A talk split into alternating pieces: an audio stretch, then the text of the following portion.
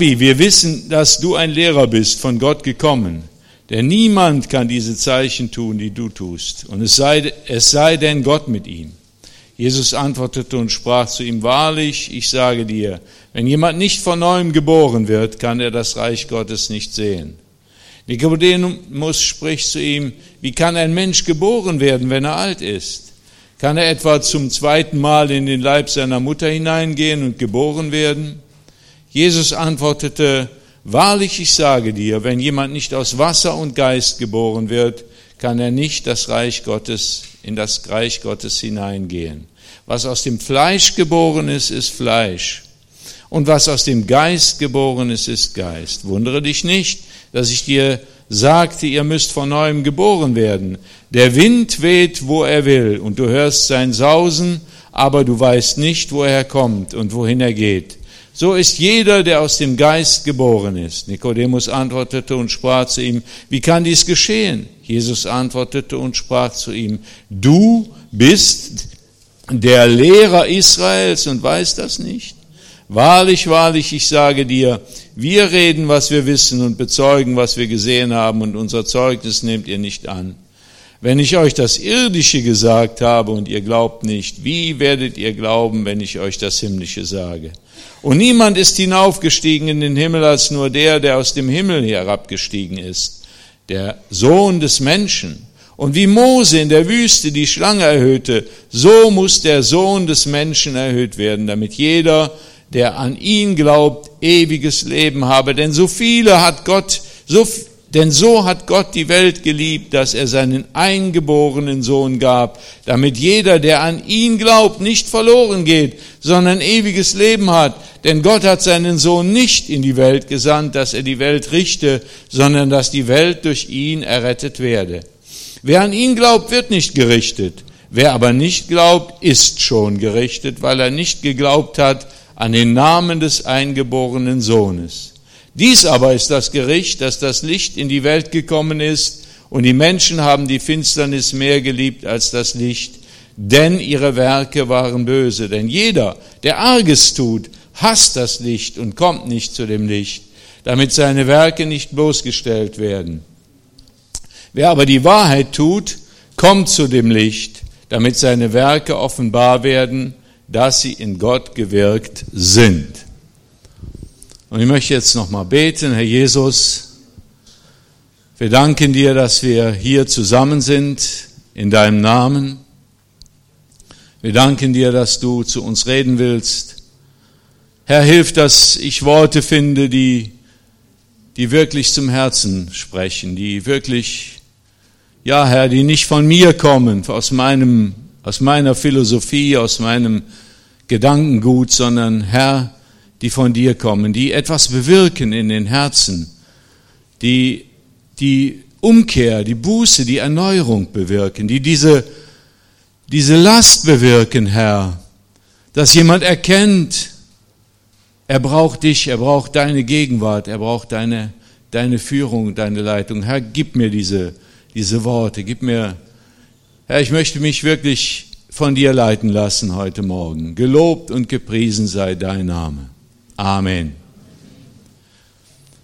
Ja, das ist eine zentrale Botschaft und ich habe auch gedacht, das haben doch viele schon bestimmt hundertmal gehört oder gelesen oder haben darüber Gedanken gehabt, aber Gott hat mir das doch aufs Herz gelegt und ich möchte eigentlich vier Sachen damit zum Ausdruck bringen heute Morgen, vier Punkte, die ich, die ich sagen möchte. Zum einen das, warum man unbedingt eine Wiedergeburt braucht, erfahren muss, um ein Kind Gottes zu sein. Das ist der erste Punkt. Und der zweite Punkt, warum dies so schwer für einen gebildeten Theologen wie Nikodemus zu verstehen ist. Der dritte Punkt ist der, wie man selbst, was man selbst tun kann, um wiedergeboren zu werden und auch in diesem Leben zu bleiben. Und der vierte Punkt ist, was Gott tut. Wenn ein Mensch bereit ist, sein ganzes Leben ihm hinzugeben. ihm auf den Altar zu legen. Ja, wir finden hier zu Anfang der Geschichte den Mann Nikodemus. Nikodemus, das heißt, glaube ich, der von Gott, vom Volk geliebte sogar. Selbe Bedeutung wahrscheinlich wie Nikolaus, nehme ich an. Ein Mann, der in Israel der Lehrer, er wird als der Lehrer Israels bezeichnet oder ein Lehrer Israels. Vielleicht haben gewisse Teile in der Bevölkerung gesagt, das ist der Lehrer. Ihr wisst ja, die, auch die Juden waren nicht so einig. Ne? Wir haben eben, haben wir zusammengestanden und haben uns begrüßt und haben gesagt, wir sind eins in Jesus. Und das sollen wir auch sein. Wir sollen eins in Jesus sein. Nur Jesus kann uns wirklich einen kann uns wirklich zueinander bringen. Aber verschiedene, verschiedene Vorstellungen und verschiedene Gedanken und verschiedene Ideen und auch Theologien haben wir alle. Da müsste man schon, Hitler hat das ja versucht oder die Diktatoren versuchen das immer so in einem Land so alles gleich zu bügeln. Aber das funktioniert nicht. Auch in der, in der äh, Gemeinde Jesu funktioniert das einfach nicht. Selbst in der Ehe funktioniert es nicht, hat man unterschiedliche Meinungen. Oder glaubt ihr, was die Jünger Jesu betraf, dass der Petrus und der Johannes und der Jakobus und die, dass die alle eine Meinung hatten? Glaubt ihr das? Wer glaubt das? Dass sie eine, eine einzige Theologie hatten? Ich glaube es nicht. Am Anfang, so als ich gläubig wurde, da habe ich tatsächlich gedacht, das ist, das ist die Einheit. Das ist die Einheit, die, nein, die Einheit liegt darin, dass wir in Jesus eins sind. Und zwar durch seinen Geist, der in uns wohnt. Das habe ich erlebt am Anfang meines Glaubenslebens. Und zwar kam ich zusammen mit jemandem, der, der eine ganz andere Glaubensrichtung hatte. Und den wir von unserer Glaubensrichtung im Grunde genommen her so ein bisschen verachtet haben.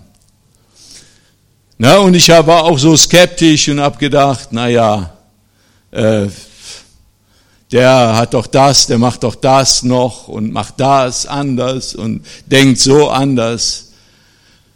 Und dann waren wir einige Tage zusammen und haben zusammen gebetet und haben die Bibel gelesen.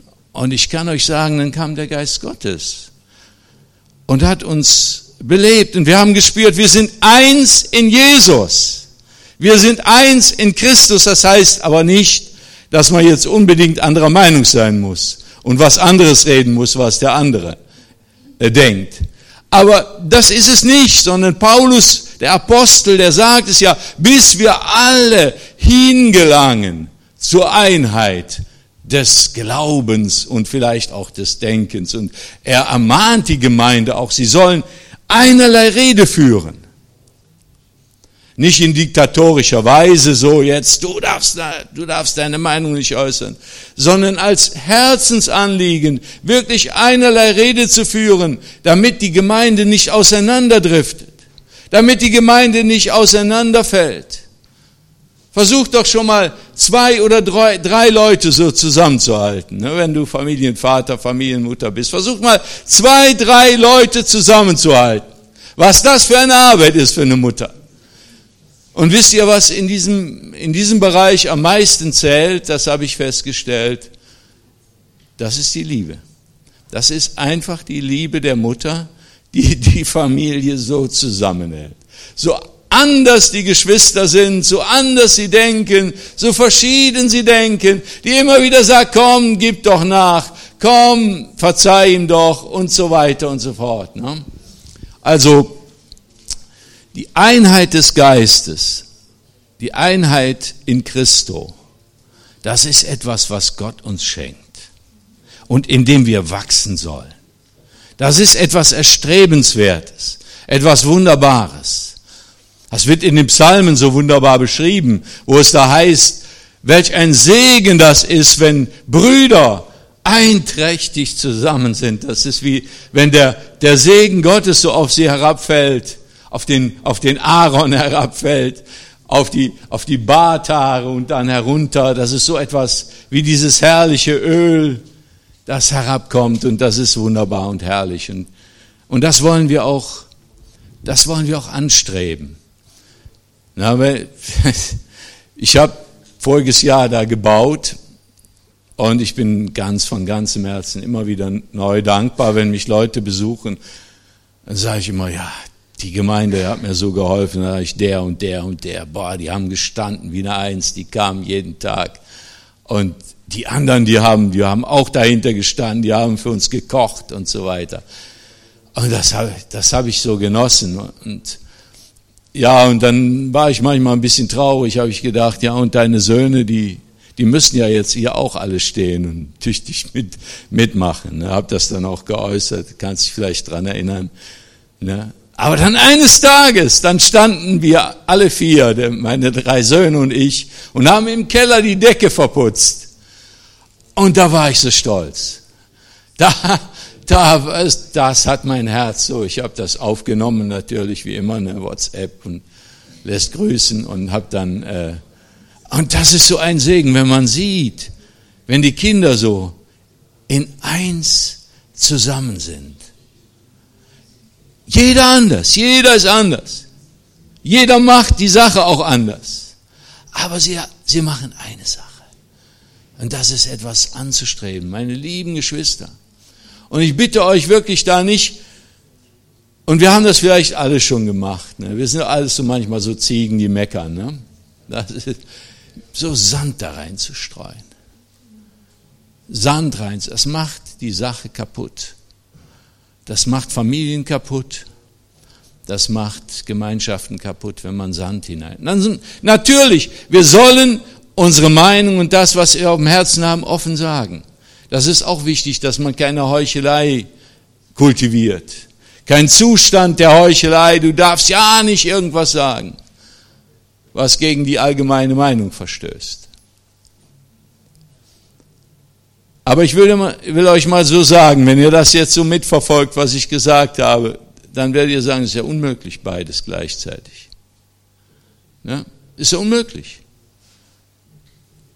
was für Menschen nicht möglich ist, das ist bei Gott möglich. Das ist das Wunderbare. Und dazu, zu diesem, zu diesem ganzen Komplex, eins sein mit sich selber auch, eins sein mit Gott, zu diesem Komplex soll uns hier dieses, dieser Abschnitt aus der Bibel helfen. Und ich will so einiges darlegen Erstmal eben, warum es unbedingt wichtig ist, von neuem geboren zu werden. Wiedergeboren. Und zwar der griechische Text, ich habe nochmal nachgeguckt, von neuem geboren, das heißt von oben her geboren, vom Himmel her geboren. Warum das unbedingt nötig ist. Und zwar kam dieser Nikodemus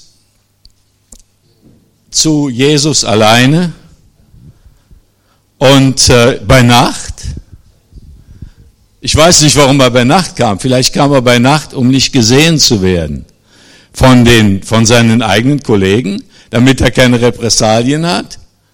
Kann ja sein.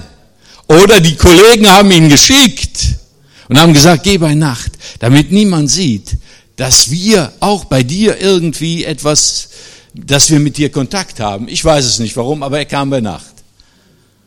Aber du kannst auch zu Jesus bei Nacht kommen. Also du kannst zu Jesus auch erstmal auch heimlich kommen. Na? Es ist ja, wenn du, ich weiß nicht, ob jemand hier ist, neu ist, zum ersten Mal hier ist, es kommt einem vor wie so eine Sekte. Ne? Wenn man aus der Welt kommt, aus, aus einer anderen Welt, die ticken alle ganz anders, die sind, die sind ganz anders drauf. Du kommst hier rein und das erschlägt dich. Eine sagte mir einmal, ihr macht ja reinste Gehirnwäsche. Nach der Predigt habe ich gesagt, Gehirnwäsche. Ja, ich habe gesagt, das Gehirn muss ja auch gewaschen werden. naja, jedenfalls habe ich mich aber dann doch geprüft und habe gedacht, Herr, bist du da vielleicht zu hart oder zu stark gewesen? Ich weiß es nicht. Jedenfalls ähm, die kommen hier rein und, und, und denken, das ist irgendwie eine Sekte oder so. Das, äh, da muss Gott etwas tun. Da muss Gott etwas im Herzen tun, damit man das hier wirklich versteht. Und da müssen wir darum beten. Da müssen wir beten, dass die Leute, die hier reinkommen, dass sie nicht uns in erster Linie sehen, sondern dass sie die Gegenwart Gottes spüren. Denn das ist unsere Kernkompetenz. Also singen kann die Welt in der Tat viel besser als wir. Und äh, ja, was will ich noch sagen? Was sie alles besser kann, Theater spielen kann sie wahrscheinlich auch besser und äh, ja, vieles kann sie besser. Aber eine Kernkompetenz haben wir, das ist die einzige und die wahre und die ausschlaggebende, das ist Gottes Gegenwart. Das ist Gottes Gegenwart. Darum flehe ich immer und bete ich immer da oben, wenn wir zusammen sind. Dass die Kraft Gottes kommt. Ich weiß noch vor vielen Jahren, vor, ich muss jetzt mal nochmal nachrechnen, vor 44 Jahren, da kam ich hier rein und ja, ich war suchend, ich war schon suchend und war schon behämmert worden vom Olaf und von verschiedenen anderen. Die hatten mich schon eingeweiht und auch meine Oma war ja gläubig, das wusste ich ja auch gehörte zu der Baptist, zu den Baptisten. Ich wusste nicht, was das überhaupt ist. Baptisten. Kam ich hier rein und, und als Hippie, so als, als, ja, ich kannte das gar, Zeugnis geben. Ich kannte Zeugnis nur aus der Schule. Allein die Sprache, ich, es war, es war so, so befremdlich für mich, so eigenartig. Aber das, das hat mich, hat mich nicht zurückgehalten. Ich habe die Gegenwart Gottes erlebt da. Ich habe hier jemanden predigen gesehen, wo ich habe, wo ich gemerkt habe, da war Kraft Gottes drin. Da war die Gegenwart Gottes und das Gebet. Ich merkte, Gott ist da. Und dann habe ich mein Herz aufgemacht. Und dann habe ich mich brainwashen lassen. Dann habe ich ein neues Leben bekommen. Dann bin ich wiedergeboren wiedergeboren. Ich brauchte nicht irgendetwas nachzumachen, irgendwie etwas, etwas, äh, so einen Erziehungskurs, so 20, äh, drei, vier Wochen bei irgendeinem Bruder XY in die, in die, äh, ähm, in die theologische Lehrschule zu gehen, um dann äh, entsprechend eingenordet zu werden in, in die Gesetze und Gebote der Gemeinde und dann das alles nachzumachen dann. So, so musste so musste sehen, so musste, das muss gemacht werden. Leider wird das viel zu oft missverstanden und auch ausgeübt. Das führt aber zu Heuchlern. Das führt zu Leuten, die nur äußerlich etwas nachmachen, aber der Geist in ihnen ist völlig gegen den Geist, der in der Gemeinde wirkt. Und sie spüren das auch irgendwie. Jetzt, wenn du manchmal oft Anfechtungen spürst, und die Anläufe des Teufels. Jetzt denk ja nicht, du bist nicht wiedergeboren. Also das will ich jetzt mal ausschalten. Na? Also wenn dein Leben Jesus übergeben hast und das getan hast, was der Jesus hier auch gesagt hat im Kapitel, das sind Anfechtungen. Aber es gibt Leute, die sind nie wiedergeboren. Die machen eine fromme Geschichte nach und die, die, die werden zu Heuchlern und je, je länger es dauert, desto zu schlimmeren Heuchlern. Und irgendwie sagen sie, diesen komischen, frommen Zirkus, den mache ich nicht mehr mit und sind ja auch nicht mehr zu sehen. Und deswegen müssen wir darauf achten, dass man wiedergeboren wird, dass man weiß, was ist das Zentrum, was ist der Kern der Botschaft, was ist der Kern des Evangeliums. Und da kommt der Jesus direkt drauf zu sprechen. Der Nikodemus, der sagt ihm, Meister, stell mal vor, jetzt käme, jetzt käme äh, äh, Professor Dr. Dr. Theol hier von Aachen, käme jetzt hier zu mir und würde zu mir Meister sagen. Der sagt tatsächlich zu Jesus Meister. Hat er das aus Höflichkeit gesagt oder hat er das gesagt, weil ja, weil, weil er das wirklich spürte, da ist, der, da ist der Meister. Und ich bin sein Lehrling. Vielleicht war es schon so. Kann sein, dass Gott an ihm schon so gearbeitet hat. Hoffentlich war es so. Später sehen wir ihn ja auch. Aber wichtig ist eben, dass Moin, Mais, jetzt habe ich mich den Bindfaden verloren. Er spricht den Meister an. Und er sagt, wir wissen, wir wissen alle, dass du ein Lehrer bist von Gott gesandt. Meine Zeit. Wir wissen, aber wo waren denn die anderen alle? Er ist alleine gekommen. Wir wissen alle, die wussten das, die Pharisäer, die Schriftgelehrten, die Menschen. Warum wussten sie das? Denn niemand kann diese Zeichen tun, die du tust, es sei denn von Gott. Und das ist eine Herausforderung, meine Lieben. Das ist eine Herausforderung für uns als Gemeinde, die wir an das ganze Evangelium glauben. Und da müssen wir demütig werden, müssen sagen, Herr, bei uns langt es noch lange nicht zu, denn bei uns müssen auch die Zeichen und Wunder zu sehen sein. Es muss, du musst etwas geschehen lassen. Ich weiß, ich habe es euch ja eben erzählt. Gott tut etwas in den Herzen und in den Seelen, hat auch etwas in mir getan, als ich hier reinkam. Aber es gibt in der Tat noch mehr. Es gibt noch herrlichere Dinge. Leider hat die Kirche, die Christenheit, hat das alles auf die, in, über, auf die geistliche Schiene gelegt. Ne? So, die ganzen Sachen sind nur geistlich zu verstehen. Das ist alles nur im übertragenen Sinne.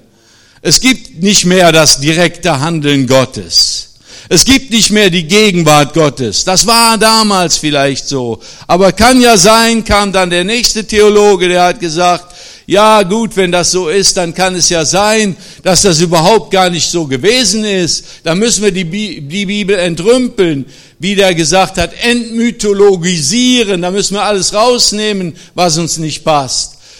Aber Gott, der, Gott, das ist ein transzendentales Wesen. Da kann man nur transzendental mit in Kontakt kommen. Und die Folge dieser, dieser ganzen Denkweise, dass man nicht mal damit rechnet, dass Gott lebendig ist, dass er heute noch dasselbe tun kann wie damals, dass er heute noch heilen kann, dass er heute noch da ist. Die Konsequenz davon ist, dass keine Gottesfurcht mehr da ist.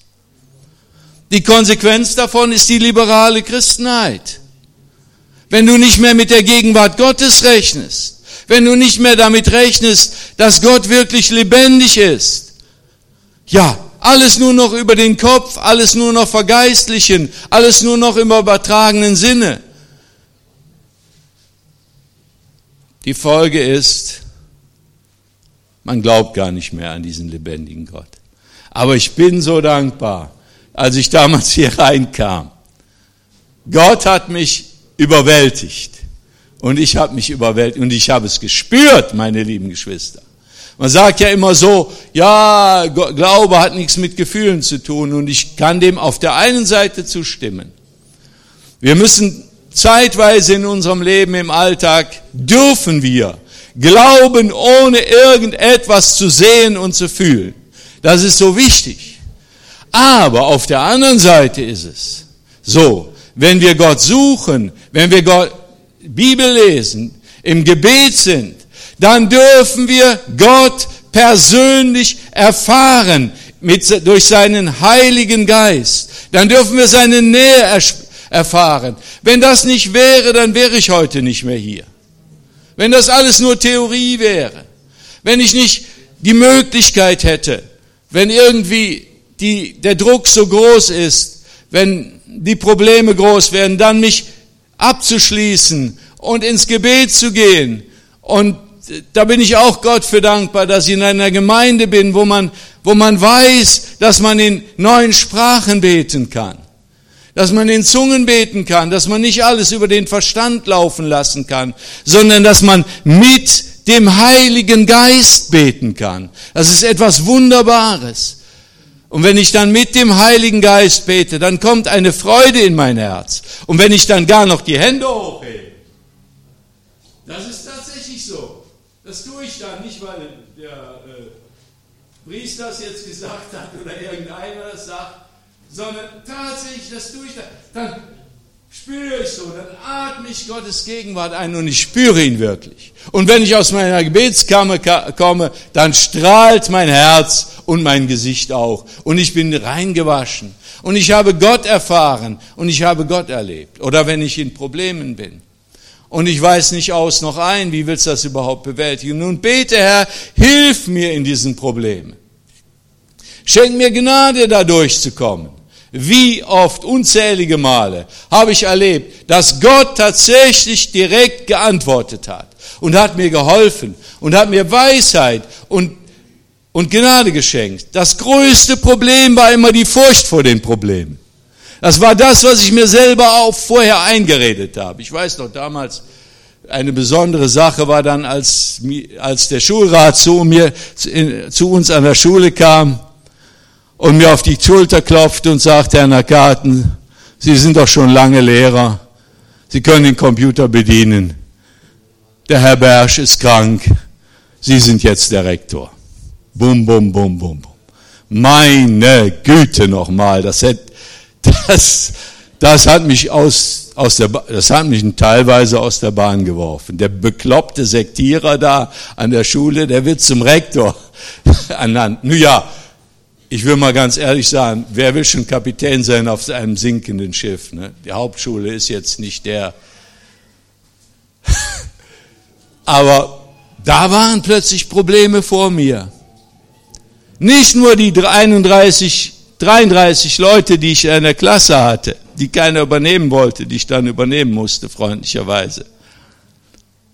Achte Schuljahr die Hälfte Migranten, nicht, dass das schlechtere Leute sind, aber die verstehen eben das Deutsch nicht so gut.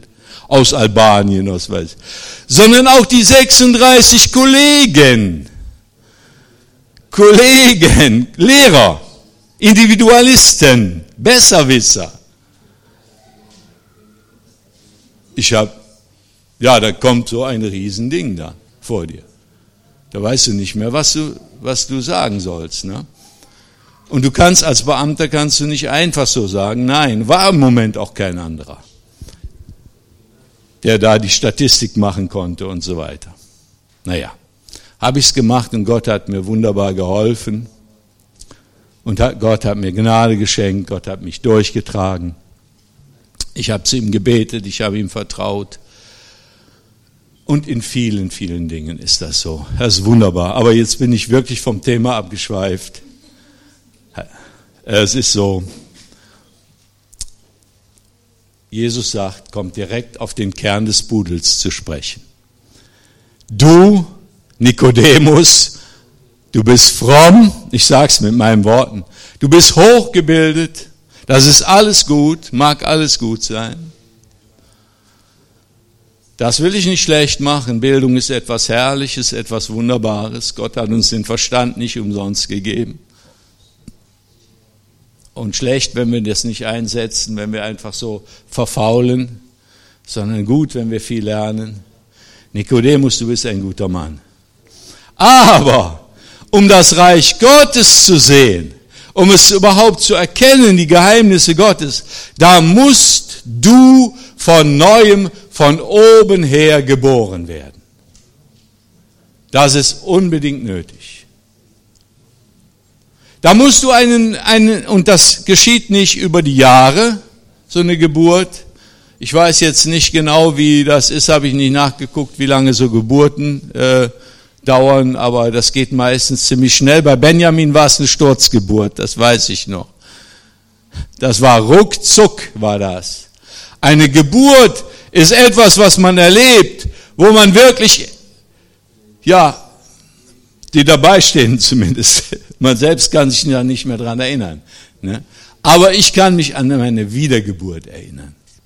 Wie Gott mich von neuem geboren hat. Und das war der schönste Tag in meinem Leben. Und den habe ich nicht eine Sekunde in meinem Leben bereut, sondern da kam Gott in mein Leben.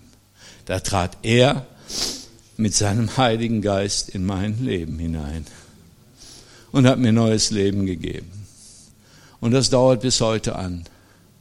Und das ist wunderbar. Das ist herrlich. Von neuem geboren. Kann, Wahrlich, wahrlich, ich sage dir, wenn jemand nicht von neuem geboren wird, kann er das Reich Gottes nicht sehen. Nikodemus verstand es nicht. Zumindest hat er so getan, er hat so gesagt, wie kann das denn geschehen und so weiter und so fort. Und dann erzählt ihm Jesus, hör mal, du bist ein Lehrer in Israel oder der Lehrer in Israel, verstehst das nicht. Guck doch mal in die Bibel hinein. Schau doch mal, schau mal. Und jetzt lass uns, die wir die Bibel kennen, lass uns mal zurückblicken. In, wie damals der Saul, nachdem er die, die Esel seines Vaters gesucht hat, wie er dem Propheten Samuel begegnete und wie der ihm bestimmte Dinge gesagt hat und die hat er getan und wie er ihm dann gesagt hat und dann wird der Geist Gottes über dich kommen und du wirst ein neues Herz bekommen. Und das geschah auch so. Lieber Nikodemus, kennst du die Geschichte nicht? Oder kennst du nicht die Geschichte von Jakob? Und da ist es auch so, dass jede Wiedergeburt auch eine andere Wiedergeburt ist. Da kann man nicht mit, mit menschlichen Maßstäben immer rangehen, sondern das ist immer irgendwie auf den Menschen zugeschnitten. Guck mal den Jakob, wie er da angesichts der Gefahr sein Bruder, dass er sich an ihm rächen würde, wie er da in dieser Nacht mit Gott rang und Gott mit ihm rang. Und wie er nicht aufhörte und sagte, ich lasse dich nicht, du segnest mich denn. Und er rang mit ihm. Und das ist ein geheimnisvoller Text. Keiner hat mir den bisher so gründlich erklären können, dass ich bis zur letzten Spitze, Haarspitze meines Verständnisses mit meinem Kopf erfassen kann. Es ist irgendwie ein, ein Geheimnis Gottes. Und er rang mit ihm. Und dann am Ende, als die Sonne aufbrach, auf die, als die Sonne aufging, bevor die Sonne aufging, da gab er ihm den Namen Israel. Und das hat etwas zu bedeuten. Jakob ist nicht mehr der Jakob in Gottes Augen. Jakob ist Israel. Jakob ist der Gottesstreiter. Oder Abraham der den Namen Abraham erhielt. Oder Sarai, die den Namen Sarah erhielt. Nikodemus, kennst du die Geschichten nicht? Kennst du nicht die Prophezeiungen bei Jeremia und dann werde ich euch ein neues Herz geben, wenn ihr zu mir umkehrt und ich werde, ich werde Wasser über euch ausgießen. Und er erklärt ihm das dann, wenn ihr nicht wiedergeboren, von oben geboren werdet aus Wasser und Geist. Und da hat die Kirche natürlich das Taufwasser draus gemacht. Na, wenn, obwohl es damals das Taufwasser noch gar nicht gab, höchstens bei den Römern. Die haben das bei den Heiden, die haben das gemacht. Die haben äh, so mit geweihtem Wasser die Leute besprengt und dann äh, hatten die den Schutz ihrer Göttin oder ihres Gottes. Aber in Israel war das, war das nicht bekannt, dieses Wasser. Aber da waren andere Wasser bekannt in Israel. In Israel war das Wasser der Waschung bekannt. Die Priester, bevor sie Gott dienten, mussten sich waschen, mussten ihre Kleider waschen. Der Mensch, der gesündigt hatte, der musste Buße, musste Sühnung tun. Und danach musste er auch seine Kleider waschen. Mit Wasser. Dann kannten sie das andere Wasser, durch das sie Gott sei Dank nicht gehen brauchten, aber die Ägypter sind darin ertrunken.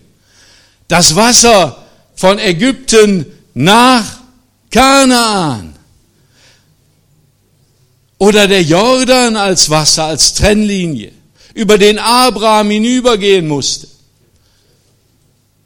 in Kanaan hinein. Das Wasser der Waschung, das Wasser, das Wasser des Lebens, das von oben kommt, mit dem Gott sein Feld, die Erde benetzt. Und das nicht wieder zurückkommt, ohne vorher Frucht gegeben zu haben. Diese Wasser kannte er. Die Wasser der Reinigung, die Wasser der, das Wasser, in das die Israeliten sich untertauchten, als Johannes der, Teufel, der Täufer in der Wüste predigte. Die Taufe der Buße, die Taufe der Reinigung, das Wasser kannten sie auch. Das kannte auch Nikodemus. Aus Wasser und Geist. Und ich habe eben gebetet und das ist auch wirklich so ein Geheimnis. Wenn jemand eine tiefe Reue, eine tiefe Erkenntnis bekommt über sein Leben, über sein altes Leben und erkennt, so kann es nicht weitergehen. Ich, bin, ich bin ein Sünder, ich brauche Vergebung. Ich brauche Erneuerung in meinem Leben. Wenn diese, diese, diese, dieser Vorgang im Herzen stattfindet, das ist wie ein Wasser. Ich habe das wenigstens so erlebt. Diese Möglichkeit, umzukehren und Buße zu tun. Überhaupt heißt es in der Bibel, Gott hat den Menschen Buße geschenkt. Versuch mal auf einen einzureden und einem deine Meinung zu sagen und einen auf die richtigen Bahn zu, zu bringen. Der argumentiert immer dagegen. Bis, das ist wirklich, das ist Gnade Gottes, wenn jemand an, aufhört, umherzuschlagen, auf anderen die Schuld zu geben, seine Eltern zu bezichtigen, seine schlechte Lebens, seine Vergangenheit zu, zu heranzuholen und alles Mögliche, deswegen, deswegen, deswegen, deswegen ist es so, sondern anfängt zu sagen, ich. Ich bin der Sünder. Das ist eine Gnade. Das ist etwas Wunderbares, etwas Herrliches. Und wann immer du das auch als Gläubiger in deinem Leben erlebst, geh darauf ein. Geh darauf ein. Gott möchte dich verändern zum Besseren hin. Er, möchte, er hat dir Gnade gegeben, die Gnade der Buße. Das ist, das ist wirklich Gnade. Das ist etwas Herrliches. Und dann kommt er, und das ist eigentlich auch schon ein Werk des Heiligen Geistes, wenn das überhaupt stattfindet. Das ist ein Werk des Heiligen Geistes, das damals, dass ich das damals so erfahren habe. Dass ich aufgehört habe, der Gesellschaft die Schuld zu geben, den Kapitalisten, die mir damals so auf, die Bullen waren auch da dran in erster Linie und verschiedene andere, sondern ich persönlich. Ich brauche Veränderung. Ich brauche Erneuerung in meinem Leben. Wenn nicht jemand aus Wasser und Geist geboren wird, kann er nicht das Reich Gott, in das Reich Gottes hineingehen. Was aus dem Fleisch geboren ist, ist Fleisch. Die Häutung einer Schlange nützt nichts. Die aus der Schlange kriegt die nächste Schlange. Ein Flicken auf einem alten Kleid nützt nichts, es reißt ab. Es braucht ein neues Kleid. Ein alter Schlauch mit neuem Wein nützt nichts. Es braucht einen neuen Schlauch, damit der Wein, der da hineinkommt, damit der sich ausbreiten kann und die chemischen Prozesse in Gang setzen kann, die nötig sind, damit es ein guter Wein wird.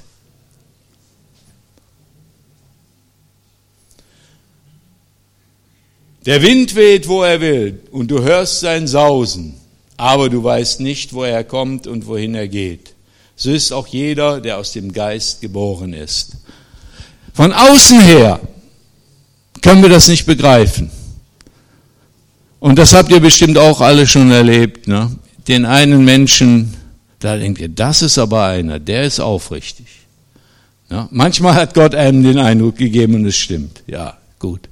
Aber wie oft war das nur unser menschliches Urteil? Oh, das ist aber ein angenehmer, ein feiner Mensch. Das ist aber, der ist es. Wie wir das in der Bibel auch lesen. Der ist es. Jawohl. Und dann sagt Gott, nee, der ist es nicht. Der ist es nicht, weil Gott alleine sieht, was im Herzen ist. Wir sehen nur, was vor Augen ist, Sinn ist. Wir, wir laufen unserem eigenen Vorurteil oft auf den Leim. Aber Gott sieht persönlich dein Herz, dein und mein Herz. Und der Geist Gottes weiß. Er wird ja als Taube bezeichnet. Ne? Er wird mit der Taube verglichen. Er weiß, wo er seine Füße hinsetzen kann, wo Raum ist im Herzen. Ich möchte uns alle fragen, ist Raum in unserem Herzen für Jesus Christus, für seinen Geist. Verlangen wir danach. Aus der, auf die Wiedergeburt will ich auch nochmal eingehen in Bezug auf Jakob. Das ist eben auch so typisch. Das ist, nicht jede Wiedergeburt geht so, so, so ruckzuck so. Von oben herab und wiedergeboren, sondern manche Wiedergeburt ist ein Kampf. Das weiß man aus dem Natürlichen, bei den Geburten. Das ist ein Kampf, ein Ringen. Wirklich ein Ringen. Bis man dann eines Tages sagt, so jetzt schließe ich mich ein und jetzt, jetzt bete ich und jetzt bete ich, bis ich durchgebetet habe. Bis ich die Gegenwart Gottes erlebt habe, bis der Geist Gottes in meinem Herzen mir Zeugnis gibt, dass ich ein Kind Gottes bin, dass meine Sünden vergeben sind. So wie bei Jakob, ne? das hat gedauert. Aber er hatte ein Ziel. Ich lass dich nicht. Ich lass dich, ich will durch. Ich lass dich nicht, du segnest mich denn. Mein Bruder, meine Schwester, vielleicht bist du in so einem Kampf. Auch jetzt noch, vielleicht nach Jahren, wo du nochmal neu wirklich die Gegenwart Gottes erlebst. Ne? Wir, erleben das ja auch in der Apostelgeschichte immer wieder. Die waren alle geistgetauft, die waren alle erfüllt mit dem Heiligen Geist, seine Zeugen. Und dann beteten sie, bei, angesichts der Verfolgung beteten sie. Und, und dann kam der Geist Gottes und erfüllte sie, wie die waren doch schon alle erfüllt mit dem Heiligen. Ja, Immer wieder neu. Immer wieder seine Gegenwart, immer wieder seine Herrlichkeit erleben. Du, wenn du in einer solchen Situation bist, ich möchte dir Mut machen, durchzubeten, nicht aufzuhören. Wir haben jetzt 14 Tage lang gebetet und manche haben auch gefastet. Und wir haben jetzt nicht den Riesendurchbruch erlebt. Aber das darf uns nicht abhalten, dran zu bleiben. Wir müssen dranbleiben. Wir lassen dich nicht. Du segnest uns denn. Wir brauchen den Segen Gottes als Gemeinde. Ohne den Segen Gottes, da sind wir ein Club, ein Verein. Und wir haben noch nicht mal die gleichen Ideen und manchmal auch nicht mal die gleichen Interessen. Und dann fällt alles auseinander. Dann ist es nur noch Tradition. Es ist nur dann wirklich lebendig und echt, wenn der Geist Gottes uns beseelt. Wenn wir von ihm erfüllt werden. Und dazu Jesus, der, der Jesus, der Meister Jesus erklärt dem Nikodemus, kann man sagen, das ganze Evangelium. Das ganze Evangelium. Von der Schlange, die erhöht werden muss, äh, bei Mose, so muss auch des Menschensohn erhöht werden.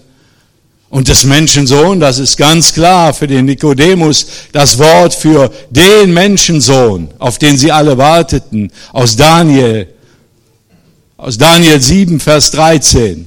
Der Menschensohn, das ist der Messias. So muss auch des Menschensohn erhöht werden, dass mit alle, die an ihn glauben, die auf ihn schauen, die ihm vertrauen, damit die gerettet werden, damit die geheilt werden.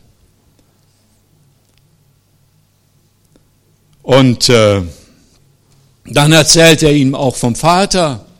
Es wird ja in der Theologie dann oft so gedreht, dass da der böse alttestamentliche Gott ist, ne, der, der böse und vor dem muss uns Jesus schützen. Ne? Das ist tatsächlich so eine, eine Lehre aufgekommen im Rationalismus, dann hat sich immer mehr verbreitet und ist vielleicht auch manchmal Teil unserer Gedankenwelt. Nein, sondern der Vater im Himmel hat die Welt so sehr geliebt. Der Vater liebt die Welt aber er kann seine Gerechtigkeit nicht aufgeben. Er kann keine Kumpanei mit der Sünde machen. Er ist heilig. Und deswegen hat er seinen eigenen Sohn sich vom Leib gerissen und hat ihn auf die Erde gesandt. Und der Sohn ist auch gegangen. Ja, Vater, ja, so heißt es in diesem Lied. Ein Lämmlein geht und trägt die Schuld der Welt und ihrer Kinder. Es geht dahin und träget in Geduld die Sünden aller Sünder, mein lieber Bruder, meine liebe Schwester. Er hat deine Sünden getragen, er hat meine Sünden getragen. Er hat unsere Sünden getragen ans Kreuz.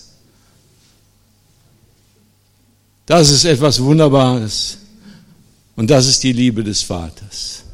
Der Vater im Himmel ist ein liebender Vater. Seine Liebe ist freilich nicht so wie unsere menschliche Liebe, die sehr parteiisch ist. Den einen liebe ich, den anderen nicht und so weiter. Der eine ist mir sympathisch, der andere nicht. Die Liebe Gottes umfasst alle Menschen. Und da unterscheiden wir uns auch von anderen Gemeinschaften, die sagen, ja, Gott hat die einen vorherbestimmt und die anderen hat er nicht vorherbestimmt. Nein, Gott hat alle berufen, hat viele berufen, aber wenige sind auserwählt. Das heißt, wenige gehen auf die Berufung ein. Gott möchte, dass alle Sündern, allen Sündern geholfen wird. Er hat nicht irgendwelche bösen Menschen davor, da, äh, vorherbestimmt. Das ist mein persönlicher Glaube. Und wenn es heißt vorherbestimmt vor Grundlegung der Welt, dann bedeutet das vor, ja, vorherbestimmt vor Grundlegung der Welt, dass ich in Christus in den Himmel komme. Das ist die Vorherbestimmung vor Grundlegung der Welt. Das glaube ich. Letztendlich in die Tiefen hinein kann man die Sache nicht ergründen, will ich auch jetzt in der Sonntagspredigt nicht. Und dann heißt es so, wer an ihn glaubt, der wird nicht gerichtet. Warum wird er nicht gerichtet? Warum wird der nicht gerichtet, der an ihn glaubt? Weil er sich schon selbst gerichtet hat. Denn wer sich selbst richtet, wird nicht gerichtet. So heißt es in, der, dem Abendmahlstext. Haben wir gelesen. Er hat sich schon gerichtet. Er hat gesagt, jawohl, ich bin ein Sünder.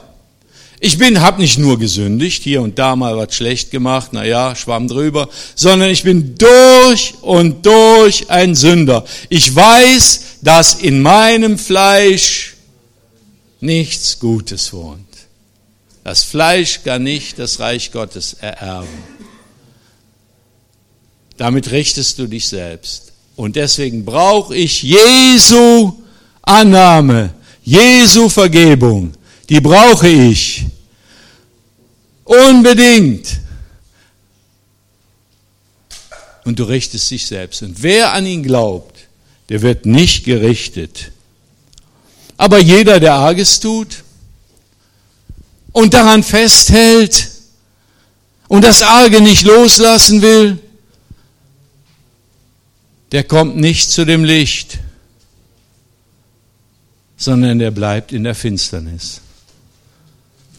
Das heißt, mit anderen Worten, für mich, Gott möchte dich nicht in der Hölle sehen, möchte niemanden in der Hölle sehen.